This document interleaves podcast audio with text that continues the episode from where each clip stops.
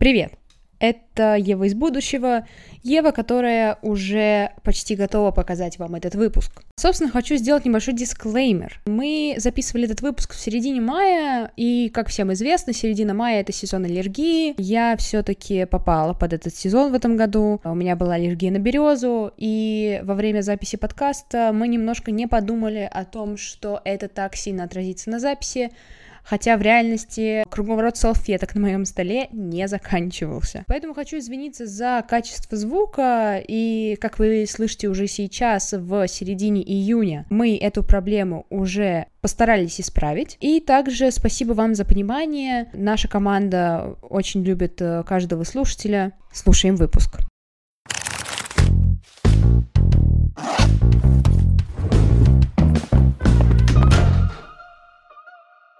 Вы слушаете подкаст «После пары», в котором я и мои гости обсуждаем насущные, всегда актуальные темы студенческой жизни. С вами все еще я, Ева, пока еще студентка третьего курса. И в прошлых выпусках у нас был небольшой такой э, детур во внеучебную деятельность нашего института. Мы поговорили про э, мероприятия, про то, как они организовываются, про клубы и все остальное. Поговорили также в предыдущем выпуске с Екатериной Василенок про предвыборную программу, про выборный сезон, в принципе.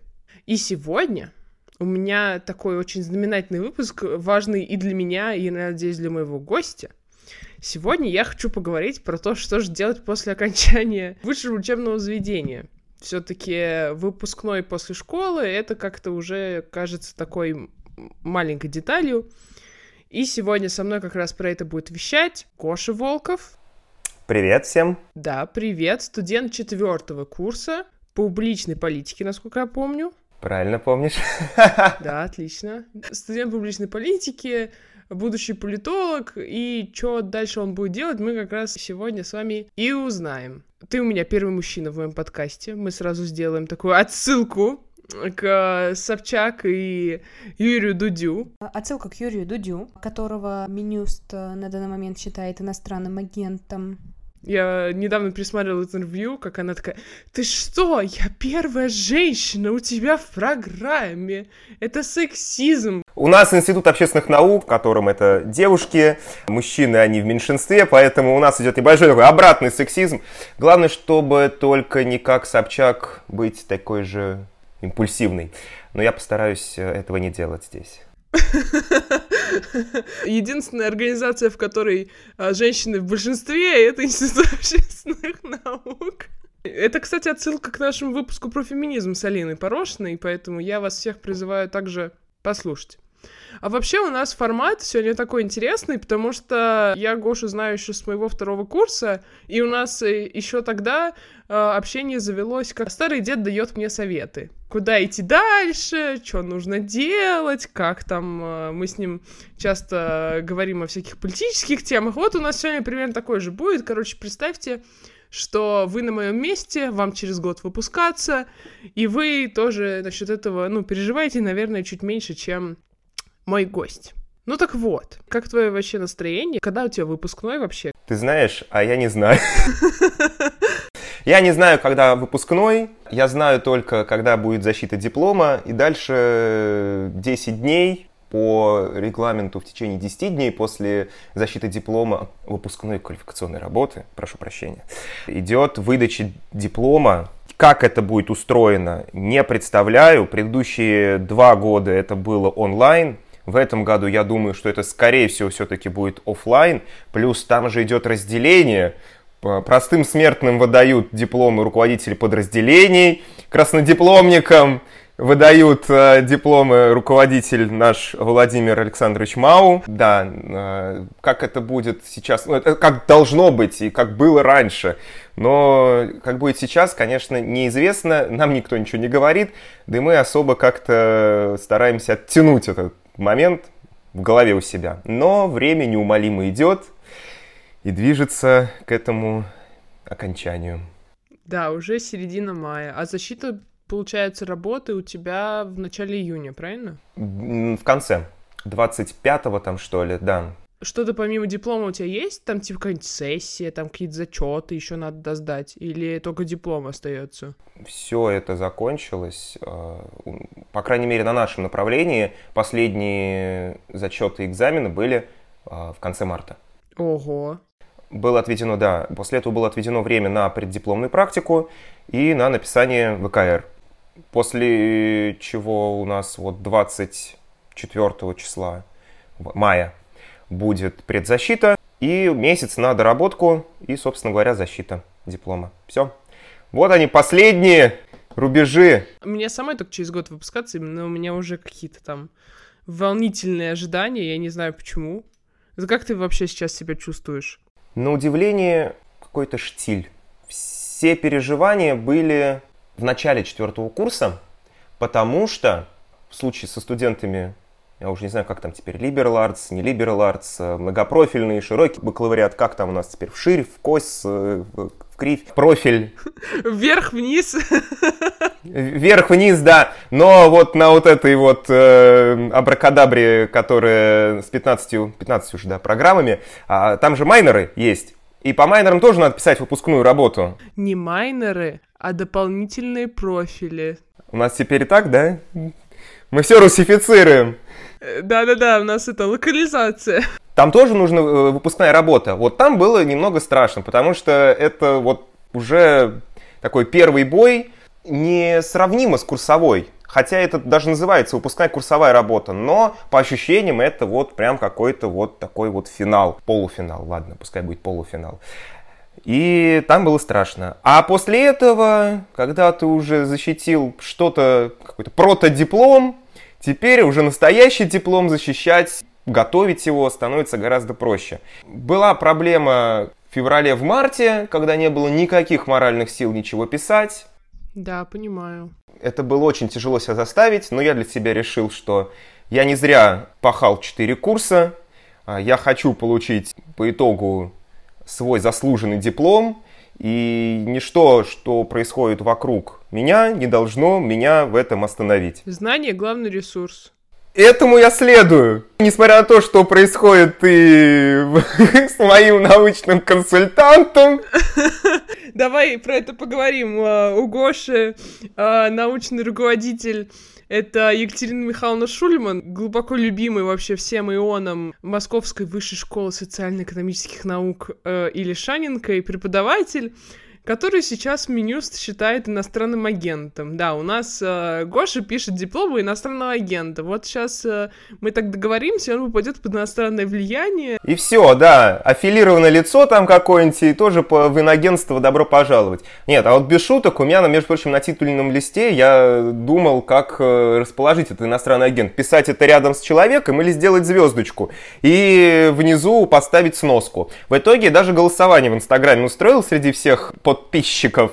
Победила все-таки сносочка. И в итоге, да, я эту работу представил. Но Екатерина Михайловна не научный руководитель, она научный консультант.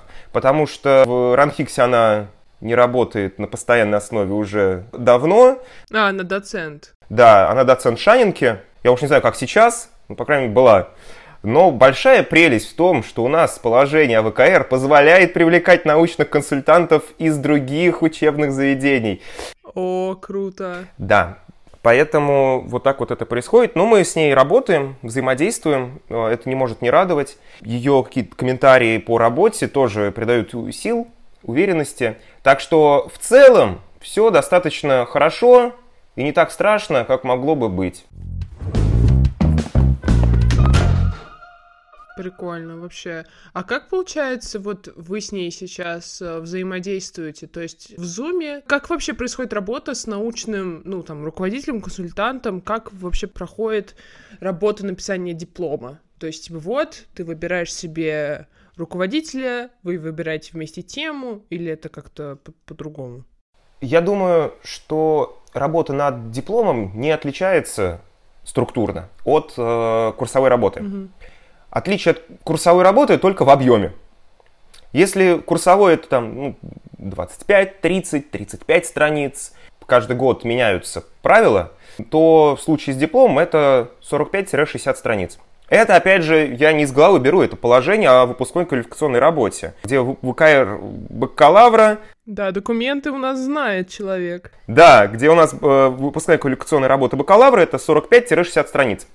Все, это в 2020 году положение это приняли, оно есть на сайте RunHix, кто хочет, может зайти посмотреть.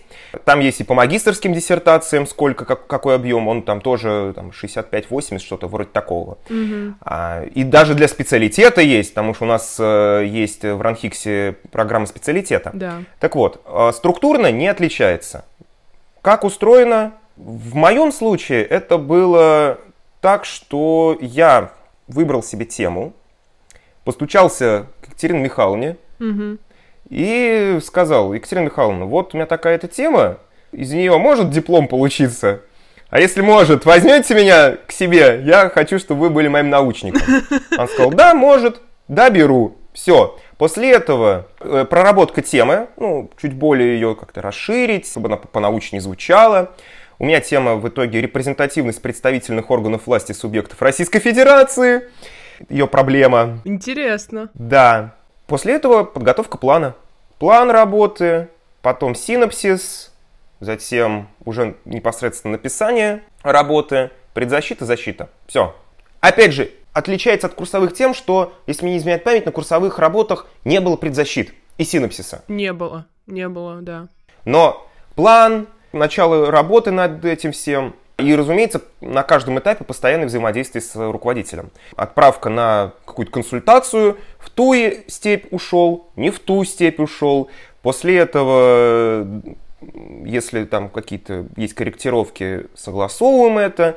А, по научным библиографии а, тоже ведется работа, что стоит включать, что не стоит. Но это, опять же, вот на самом деле ничего страшного, кроме объема. Угу. Но объем глаза боятся, руки делают. Потом пишешь-пишешь, и вдруг не замечаешь, как написал на те же 45-60 страниц. Уже кто-то, я знаю людей, кто там совершенно случайно на 78 написал страниц. Совершенно случайно, абсолютно. Как-то вот пошла мысль, и, и вот дошло.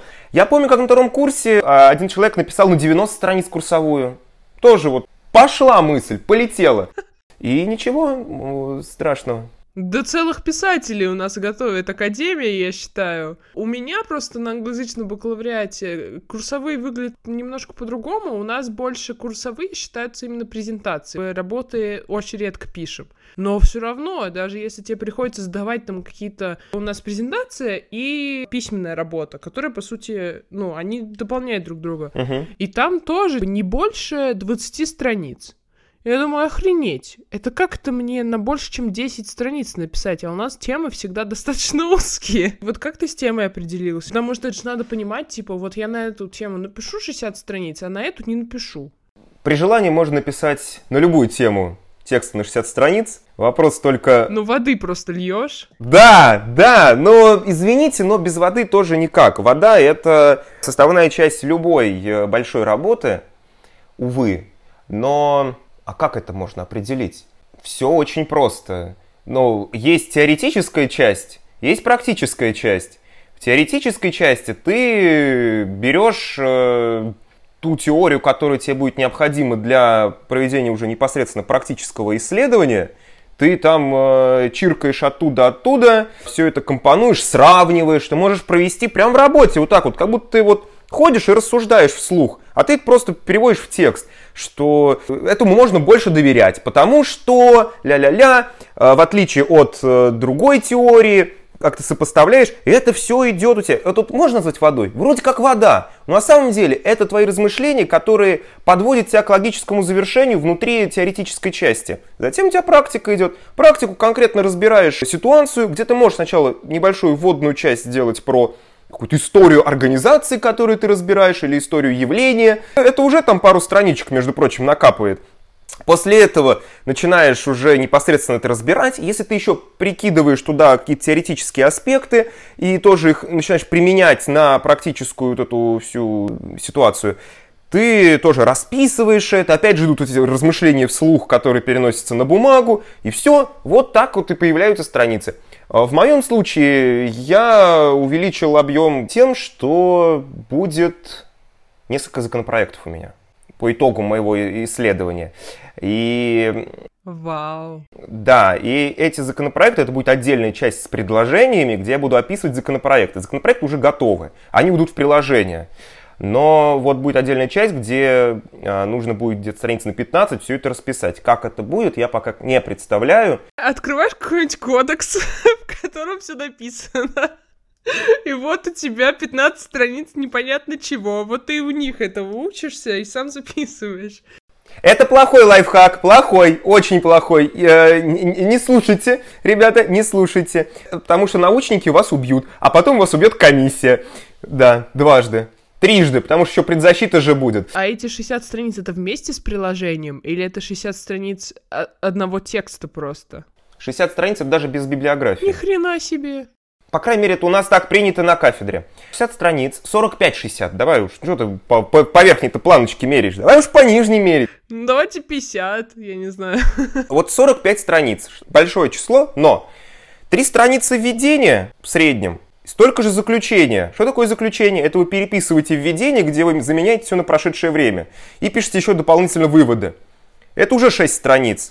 Дальше у нас идет Я тут записываю себе заметки и призываю слушателей делать то же самое. Это уже 6 страниц. А еще есть оглавление. Еще можно сделать э, список аббревиатур сокращений. Это тоже предусмотрено положением. Если вы используете какую-то терминологию, которая не знакома большинству людей, вы для этого делаете отдельную страничку, а может и две. Ну и так, у нас уже 8 получается страничек, если брать вот эту. Даже если, ладно, не будем брать, 7. Дальше. По каждой главе нужно делать выводы, это тоже на страничку. По первой главе, по второй главе. Это уже Фига себе. 9 страниц.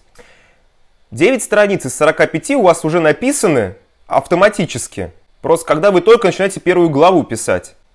А дальше вот э, из 45 отнимаете 9, делите на 2, и у вас получается сколько нужно на каждую главу страничек. Все. Прикольно. А ты главы делишь по, получается, содержанию своей работы? Каждый этап ты делишь на отдельную главу, правильно? Или у тебя отдельно теоретическая часть глава 1, практическая часть глава 1? Как ты это разделил? Не, нет, э, теоретическая часть это глава 1, практическая это глава 2. Э, так, принято, да. У меня в курс- выпускной курсовой работе по дополнительному профилю было три подглавы, например, в каждой главе. Здесь по две, но здесь и Мгм. три главы у меня все-таки. Третье это будет там, предложение по изменению законодательства с целью увеличения репрезентативности. Да, но еще вся прелесть в том, что репрезентативность э, в российском научном дискурсе, она воспринимается почему-то только как социологический термин, а на самом деле это более обширное понятие, и для этого пришлось перекопать кучу англоязычных источников, заняться авторским переводом, потому что там такие термины, которые на русском их нет. И вот ты начинаешь читать, пытаешься как-то их перевести, если по букве переводить, то там, не знаю, какое-то там э, непонятное а- а- обещанное представительство, как, например. Но ты не можешь написать, что обещанное представительство. Представительство обещания какое-то там. То есть какие-то вот такие вещи, которые надо было еще литературные штучки добавлять. Ну, пришлось, а куда деваться? А по дополнительному профилю у тебя про что была работа? Вообще, что у тебя за дополнительный профиль? Потому что, насколько я знаю, их там много. Их много. В моем случае это была конфликтология и медиация. Так что я закончил конфликтологию. А работа... У нас вроде не любят конфликтологию в институте, я слышала. Кто- кто-то не любит. Ну, кто не любит, те пусть и живут. Тут конфликтный человек, вот, все услышали?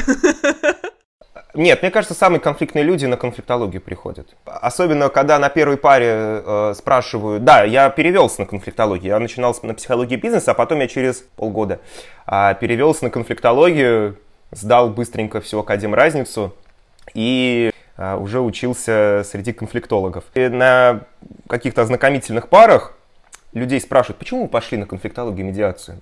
И в большинстве случаев ответ.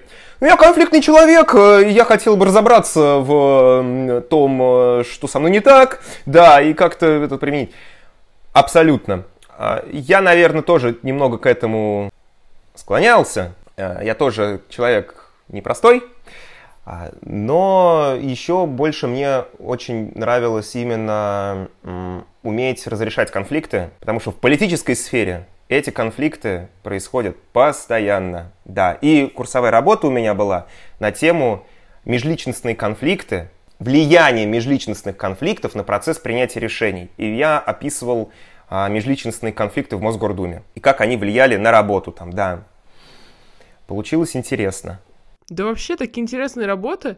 Просто я так э, думаю о перспективах своего диплома. Ну, у меня реально узкая программа. У меня даже не будет как такового выбора научного руководителя. Нам просто скинут список, кто готов э, брать под свое крыло, ну, в этом году. В следующем. Я даже не знаю, во-первых, кого брать, а во-вторых, на какую тему писать так, чтобы получилось как раз 45-50 страниц. Потому что, ну, из-за того, что это менеджмент, в политику ты вроде как далеко не можешь уйти потому что надо обязательно привязывать это к менеджменту. Но зато вот я заметила, у нас будет прикольно, не надо переводить англоязычные источники. У нас максимально под иностранное влияние попадает моя научная работа и моя научная деятельность. На красный диплом идешь. Так получилось.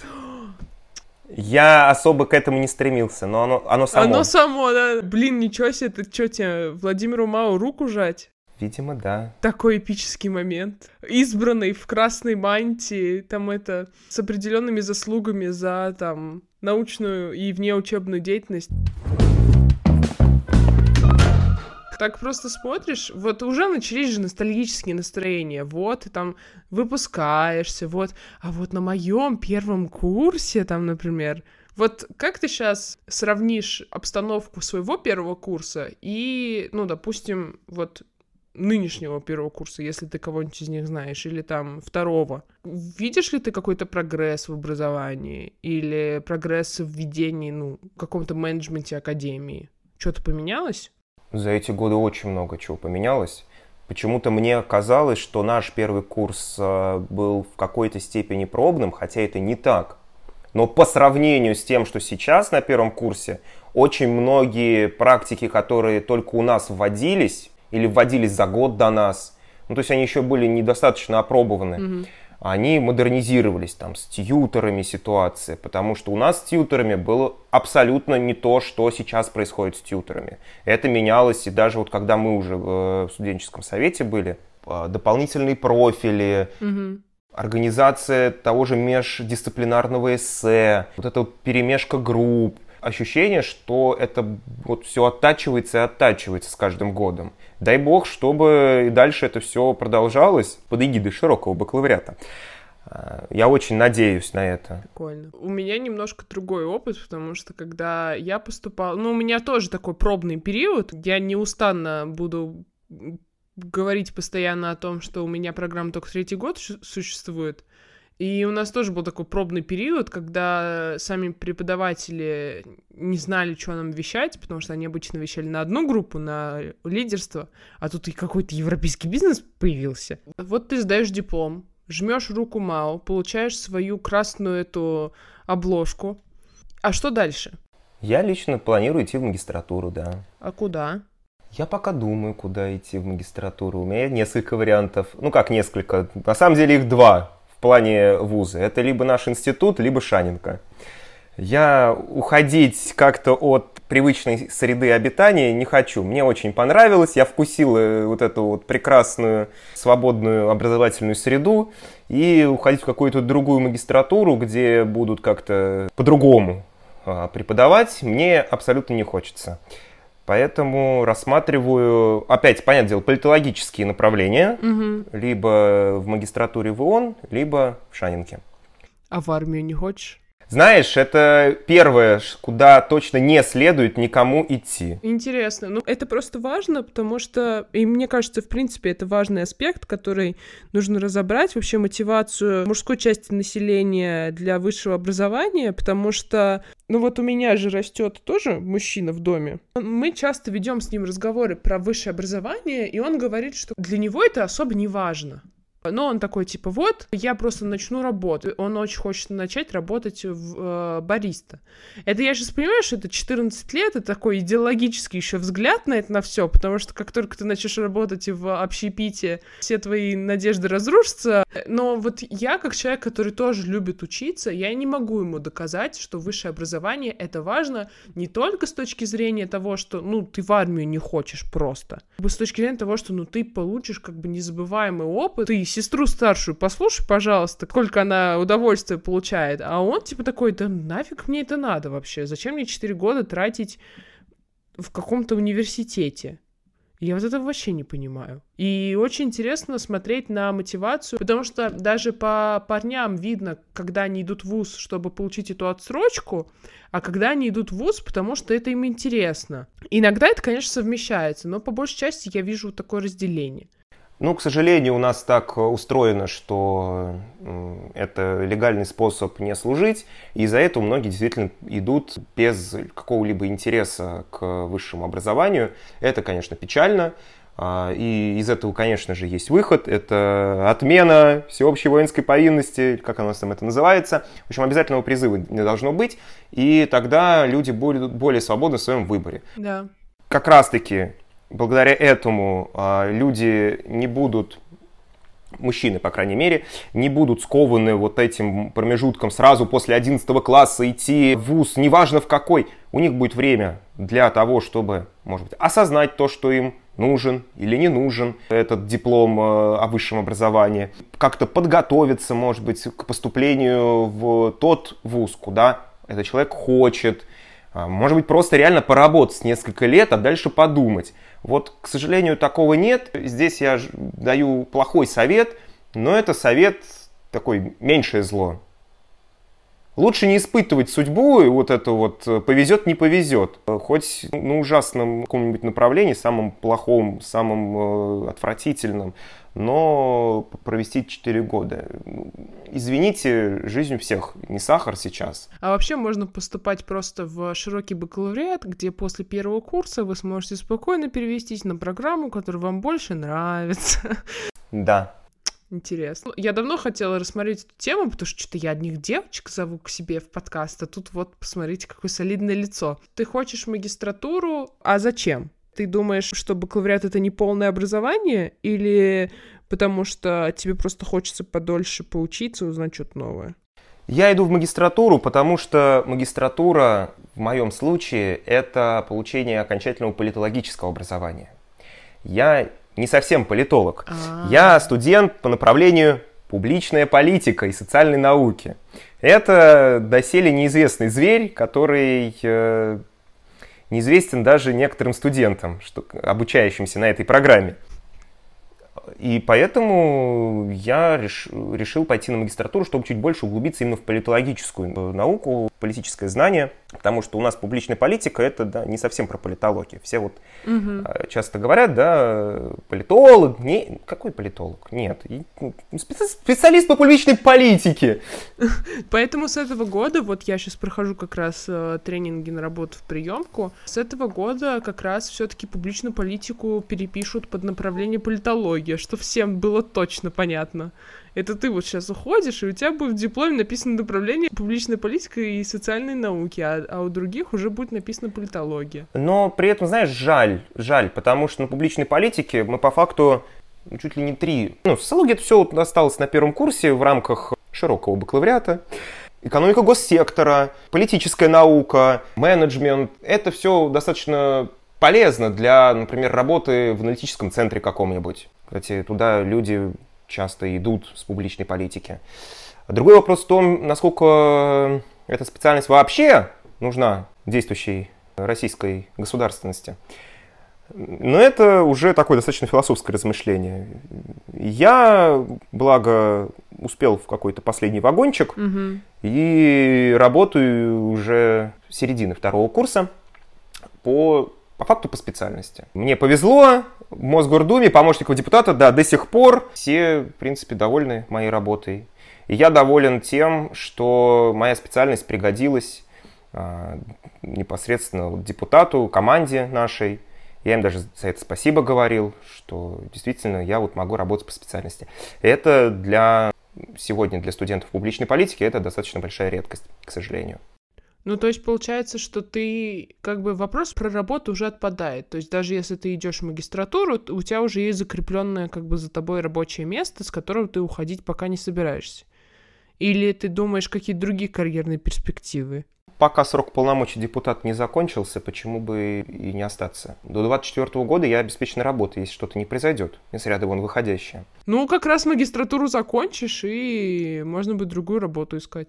Да, можно будет, например, пойти преподавать или еще что-то а, придумать. Политические технологии тоже никто не отменял. Блин, прикольно. Я выпускаюсь, и через пару лет я прихожу выпускницей в э, Институт общественных наук, а у меня тут, вот, у нас тут такой крутой преподаватель.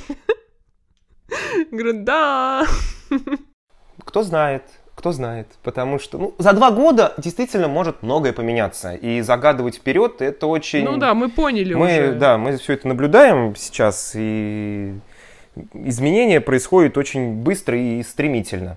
Поэтому есть, конечно, планы, но насколько они реализуются, не знаю. В этом я могу посоветовать только одно. Не зациклиться на чем-то одном.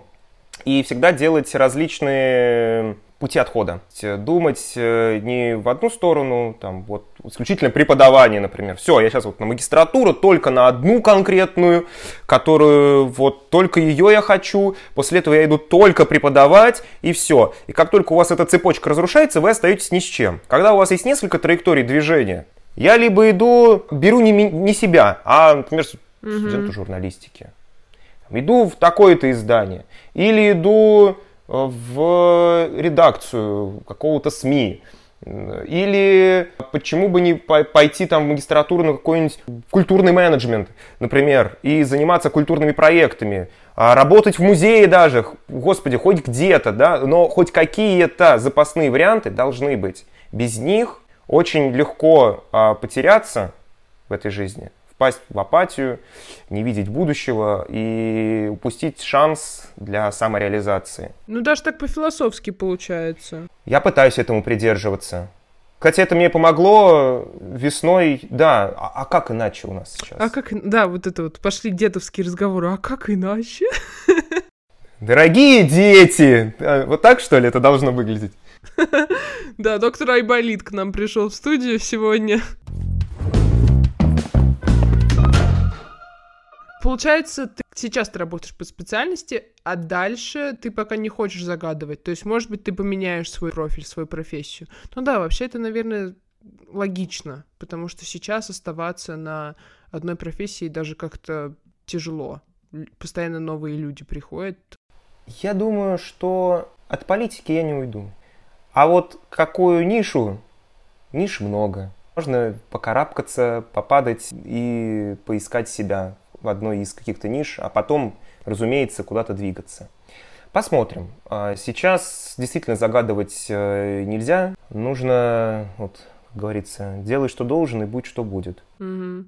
Кайфуйте, жизнь одна, да-да-да, я в моменте, в потоке, в ресурсе, да, мы все знаем эти фразочки. Ну, на самом деле, они правда помогают, потому что я сейчас тоже так думаю. Я в этом году поняла, что я не хочу работать в топ-менеджменте это я так вдруг для себя решила, участь на европейском бизнесе, я для себя решила, что я не хочу работать в топ-менеджменте. Ну, вот там какую-нибудь большую компанию возглавлять или даже свой бизнес делать. И я подумала о магистратуре или, э, в принципе, о каких-то медиакоммуникациях. И я понимаю, что даже то образование в менеджменте, которое я получила, оно, в принципе, для меня очень хорошо играет, потому что даже те базовые навыки, которые мы получаем, ну, там всякие вот эти инструменты анализа, как составлять там экшн-плены, там консультации всякие стратегические и все такое, это помогает мне даже в моей деятельности сейчас, потому что я даже через призму там написания сценария понимаю, а, вот это публике будет интересно, а вот это, типа, в принципе, интересно об этом поговорить. Ну, как-то вот такие вот пошли мыслительные процессы. И мне кажется, в этом наше образование, ну, я не знаю, как насчет других университетов, но вот именно в этом заслуга нашего, даже несмотря на то, что я учусь на монопрофильной программе, то есть у меня нет дополнительного профиля, все равно есть вот эта широта разных перспектив. А вот ты это ощутил? Ну, ты и так учишься на широком бакалавриате. Я не могу теперь по-другому сама воспринимать эти, эти два слова, но ты наверняка же ощутил, получается, вот эту вот свободу, то есть, типа, не захочу здесь учиться, пойду в другое место. Там, конечно, да, не просто так, типа, взял, перешел, но ты в любом случае понимаешь, что ты не застрял на одной кафедре, там, типа, 10 тысяч лет? Во-первых, высшая школа, она вообще сама по себе помогает людям уметь в дальнейшем систематизировать знания, Жить. систематизация мышления. Это все действительно очень полезно. Особенно полезно в любой высшей школе. Мгм. Это новые знакомства со студентами, с преподавателями. Поэтому у нас есть отцы и матери, которые учились на одни специальности в свое время, работают в итоге в другим, но всегда с ностальгией и с э, уважением вспоминают свой э, вуз, если учились в вузе. Это тоже о многом говорит. Но касательно моего опыта, я получил безумно большое количество навыков, уроков, которые а, мне могут помочь в дальнейшем.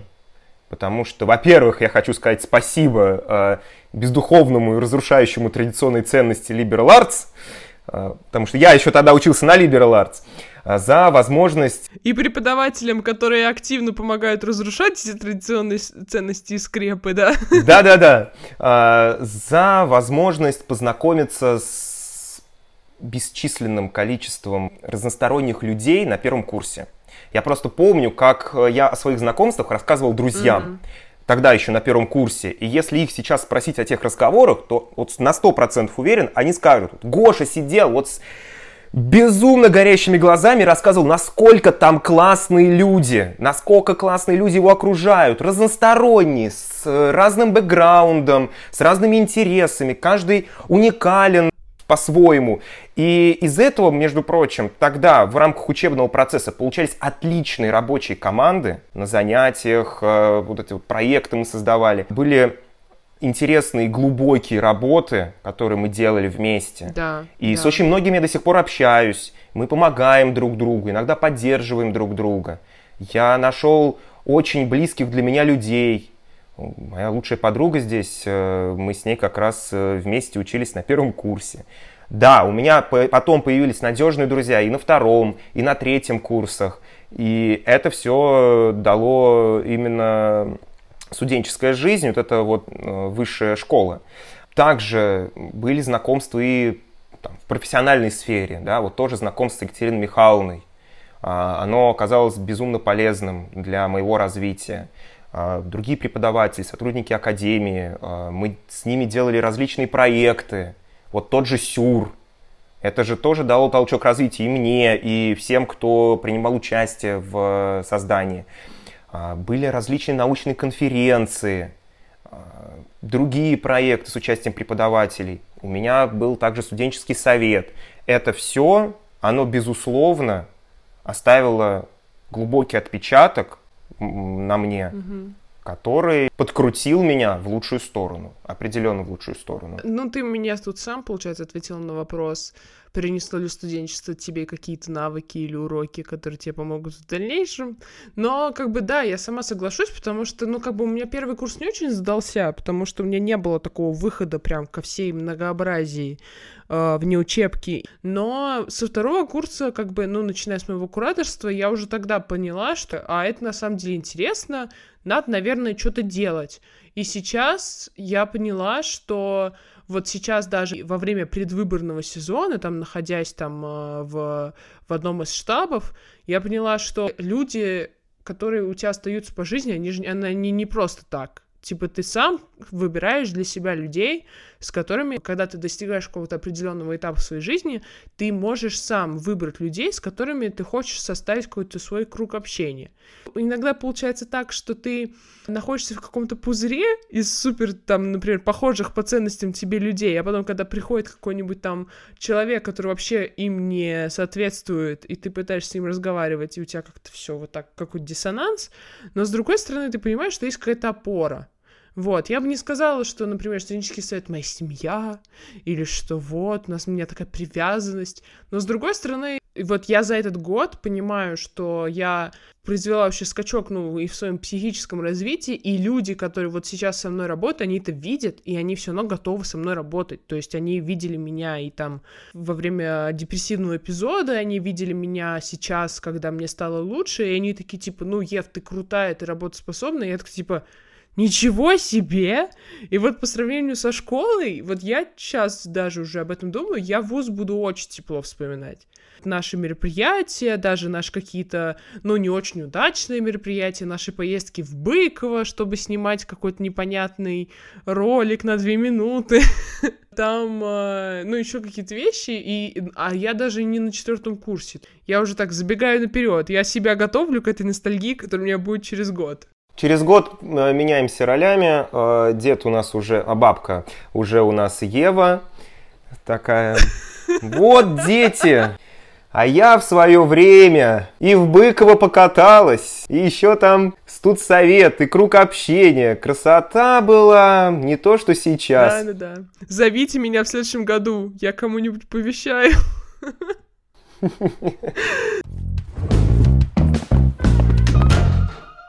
Ну, да, а как ты вот сейчас, вот опять, если мы проводим параллель со школой, вот ты когда из школы выпускался, и сейчас, когда выпускаешься, ты чувствуешь разницу? Не только в своем как бы развитии, а по ощущениям. Конец студенчества — это уже там точный переход во взрослую жизнь. А в школе еще тогда, наверное, не совсем так было.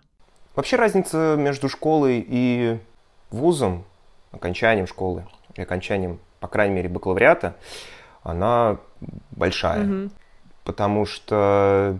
Не, может, конечно, жизнь так помотала, но все-таки ощущения со школы, они различаются. Окончание школы, вот так вспоминая, оно как будто бы давало больше неопределенности, чем э, выпуск из университета. Mm-hmm. Все же за 4 года в стенах академии ты достаточно сильно растешь, э, приобретаешь профессиональные навыки, и ты осознаешь, что ты их можешь применить уже прямо сейчас. Поэтому, когда ты окончишь вуз, да, это будет взрослая жизнь. У кого-то взрослая жизнь уже начинается в процессе а, обучения, потому что вообще, а что такое, что такое взрослая жизнь, кстати говоря? Ну, давай когда определим, ну, ну, например, это какая-то там сепарация от родителей полная, то есть там независимость э, финансовая, ты сам живешь в своем жизни, ты умеешь себя обеспечивать, потому что на самом деле не все так могут, даже по окончанию там четырех курсов э, университета. Я, например, буду приходить четвертый курс, я до сих пор живу со своей семьей. Конечно, мне уже дают такие намеки, типа, Ев, надо потихонечку сепарироваться. Я такая, ага, я вас понял.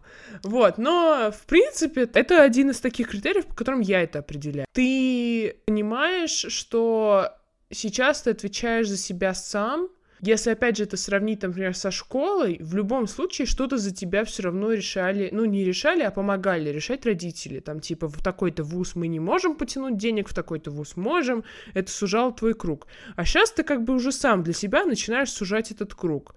И ты максимально оторван от внешнего влияния как раз круга общения, с которым ты там был в школе, даже в ВУЗе, как бы ты уже сам э, все делаешь, и семьи тоже. Это, может быть, опять же, мой юношеский максимализм до сих пор играет в 20 лет, но, ну, я пока для себя это так определяю. Если у тебя еще какое-то определение взрослой жизни есть, пожалуйста. Да, в принципе, ты абсолютно права про сепарацию, про финансовую независимость. Мне почему-то казалось изначально, взрослая жизнь, что это такое? Оплата коммуналки, походы в поликлинику. Это как бы, да, действительно тоже взрослая жизнь. А, но сепарация, ответственность э, за себя, да. уже полная практически или уже абсолютно полная ответственность за себя, это тоже взрослая жизнь. В моем случае она уже настала. Хотя это произошло не так давно. Там, угу. Окончательный переезд, окончательная сепарация. Потому что вот в отличие от Евы, которые намекают, меня наоборот, все хотели видеть в стане семьи угу. вместе и прочее. Я такой же, не-не-не, надо бы уже и самому пожить. Если так говорить о том, насколько вот этот переход во взрослую жизнь, он страшный, безумно страшный на самом деле. Да, и мне кажется, еще вот это начало работы, это такой первый уже шаг. Вот все-таки работа – это такой один из первых шажочков э, ко взрослой жизни, наверное, самый первый, потому что ты сначала начинаешь работать, а потом уже окончательно можешь сепарироваться, когда ты там ставишь на ноги, уже можешь э, быть финансово независимым. Это действительно было страшно. Я помню, как э, я боялся э, начинать работать, как я боялся косячить. И из-за этого как раз косячил, потому что как только ты боишься накосячить, ты косячишь. И было очень много ситуаций достаточно комичных во время работы в Думе, которые происходили по моей вине. А, но благо это удалось перебороть, э, влиться в такой рабочий процесс. И сейчас я на это все смотрю, уже сколько? Четыре, три, три года прошло. А, и на это вот так вот смотришь и, конечно, умиляешься, потому что, ну, ну было и было. Сначала это страшно, потом это смешно, когда ты вспоминаешь. А дальше, да, вот это там какие-нибудь съемы квартир, полная ответственность за то, что здесь происходит, а полностью ты там должен все и готовить себе, и убираться, и чертова эта коммуналка – вот вы знали, например, сколько счетчики стоят? А они дорого стоят, замена счетчиков, например. Или поход в поликлинику, что это большие очереди. Хорошо, буду знать. Вот это ощущение того, что, ну, все, я взрослый, ну, типа, что я уже такой, получается, почтенный гражданин, ну, в какой-то степени, это все равно, ну, не, дает какой-то удар по психике. Это испытание. Любое испытание э, нервирует. Вопрос только в том, справляешься ты с этим испытанием или нет. А да, совсем забыл, важный момент. Это если ты один. А если у тебя есть партнер, то ты еще начинаешь более осознанно подходить там, к отношениям. Это еще сложнее. Так что тут, конечно, много да, дебрей, да, да, да. много испытаний, но все они очень нужны, важны, и пройдя их, э, можно себя почувствовать свободным. Это, кстати, очень классное чувство. Меня больше это вдохновляет, чем страшит, потому что, ну да, как бы все равно тяжело. Я себя уже который год готовлю к тому, что надо как-то искать квартиру, переезжать, там, вставать на ноги, там, работу искать. И все равно вот эта зона комфорта, это остается, даже вот подкасты остались мои зоны комфорта. Поиском работы я особо не утруждалась, потому что, как бы, все-таки учеба на первом месте, все такое. Хотя сейчас, даже если так на меня посмотреть, учеба это не на первом месте, на первом месте внеучебка. Но вуз, по крайней мере, вуз. Вуз на первом месте. Меня больше это даже вдохновляет, что ты сам за себя отвечаешь, ты убираешься, когда ты хочешь. Ну, там, допустим, если ты живешь там с каким-нибудь еще другим человеком, то вы как раз выстраиваете эту коммуникацию вместе. То есть это как раз ты узнаешь что-то новое, не ходя на курсы по навыкам там общения, а вот, типа, у тебя практика, вот она здесь. В принципе, ты понимаешь, э, в каких условиях тебе комфортно жить, некомфортно. Это, наверное, я там, типа, два года назад бы очень нервничала из-за этого. А сейчас я так на это все смотрю, ну, не то чтобы я прям готова, и что я сейчас прям сейчас пойду искать там себе квартиру, но про то, что, мне кажется, до этого надо надо просто дорасти. Некоторые люди и в 30 лет не дорастают до, до такого момента, чтобы полностью поменять себе обстановку, полностью сепарироваться. А тут вот, посмотрите, какие мы продвинутые. Это все наше либеральное образование, которое нам позволяет так э, четко и критически подойти Спасибо дорогому и любимому широкому бакалавриату за наше счастливое ну, детство. Ну да, ну правда, ну так и есть. Я как раз в ВУЗе и получил этот опыт, будучи таким ребенком, который э, познает все заново. То есть у меня в школе такого не было. У меня в школе, ну, все, везде были какие-то рамки. А здесь туда пошел, не понравилось, ну, забыл. Туда пошел, не получилось, что-то там выгорел, опять же забыл. Зато растешь и развиваешься в других условиях. Вузы способствуют этому страданию, да. Всем плохо. А кому сейчас хорошо? Вот. И как раз у нас разговор подводится к «А ждет ли нас светлое будущее все-таки?» Ну, при всей, может быть, даже трагичности всего, что было сказано, я честно хочу сказать, что да. Вот я всем говорю в, вокруг, что да, но на мое да всегда найдутся человек 100, если не больше, которые скажут, что нет, что все пропало, будущего нет. Будущего нет только у тех, кто взял и смирился. Вот настроился на то, что его нет, и с этим смирился.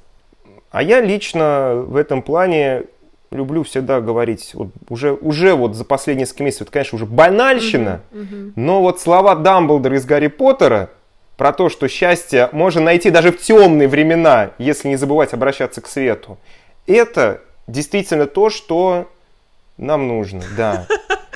А, светлое будущее есть, есть возможности, да, да, да, да. есть э, доступность э, и знания, и пока что еще есть доступность работы, даже не только внутри страны, а и вне ее. А, Все это есть. Ну да, это тут, наверное, просто зависит еще от типа мышления, потому что те ребята, которые говорят, что у нас нет будущего, они, в принципе, не очень заинтересованы в том, что происходит сейчас я такую тоже заметила небольшую корреляцию, потому что, ну, даже в моем круге знакомых есть ребята, которые, например, особо не заинтересованы в том, чтобы там учиться, ну, там, на все там пятерки, да, допустим, или получать какой-то плюс из образования, они готовы больше как бы пожаловаться на то, что все так плохо, СМИ больше не существует в России, но в итоге ты начинаешь разговаривать и про то, что, ну, как человек смотрит на мир, и у тебя начинаются какие-то речи, ну, про то, что вот, надо валить отсюда, пока не поздно, а уже поздно, никуда уже и не свалишь. Даже если тут что-то пытаться делать, то куда? Нас готовят здесь э, будущих алкоголиков там в, какой- в какой-то степени. И ты так просто на это слушаешь и такой, типа, блин, мне страшно представить, в каком мире ты живешь, ну, во внутреннем, что у тебя с психикой происходит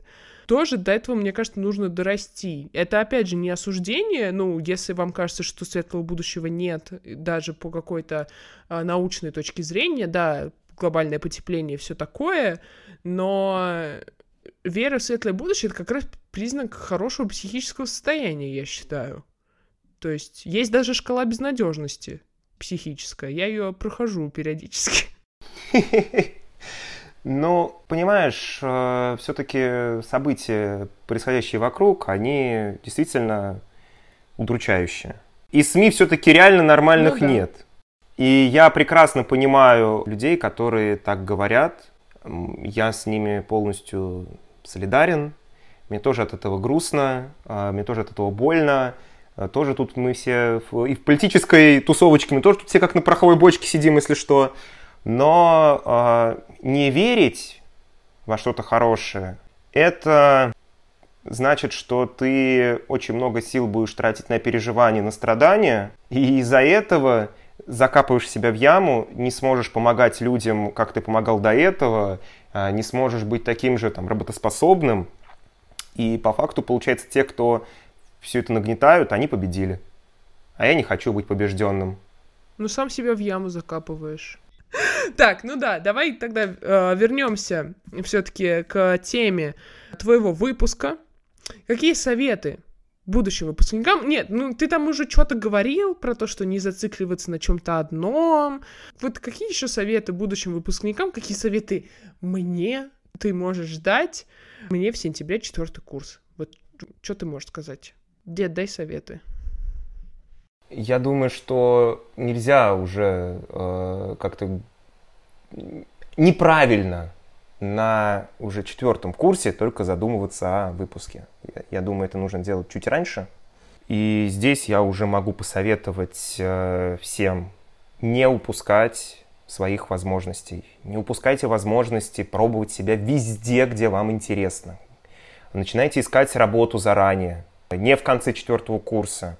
Заблаговременно, заранее думайте о магистратуре. Угу. И не останавливайте свой взор только на российских высших школах. Это тоже важный момент. А, потому что в мире есть полным-полно мест, где, может быть, именно ваш талант будет весьма кстати. Mm-hmm. И самое главное, это всегда ставьте цель свою чуть выше, чем, как вам кажется, вы можете достигнуть. Вот. Mm-hmm. Мечтайте. Да, мечтать не вредно. И тогда вот это все, вот если все это скомпоновать, вы будете расти. А что ты можешь посоветовать по поводу диплома? Что стоит или не стоит делать при подготовке к выпускной квалификационной работе? Несмотря на то, что это индивидуальный опыт для всех. Бакалавра! Да, несмотря на то, что это индивидуальный опыт для всех, но, в общем, как бы, есть же какие-то закономерности, которые ты видишь у ребят своего выпуска, например. Каждый раз преподаватели говорят своим студентам, готовьтесь заранее. И все благополучно готовятся не заранее. Вот готовьтесь заранее, реально, а, потому что... Это какая-то реверсивная психология получается, типа. Да, надо готовиться заранее. А, это важно, потому что предзащита, предзащита, ой, потому что предзащита и защита, они наступают очень быстро.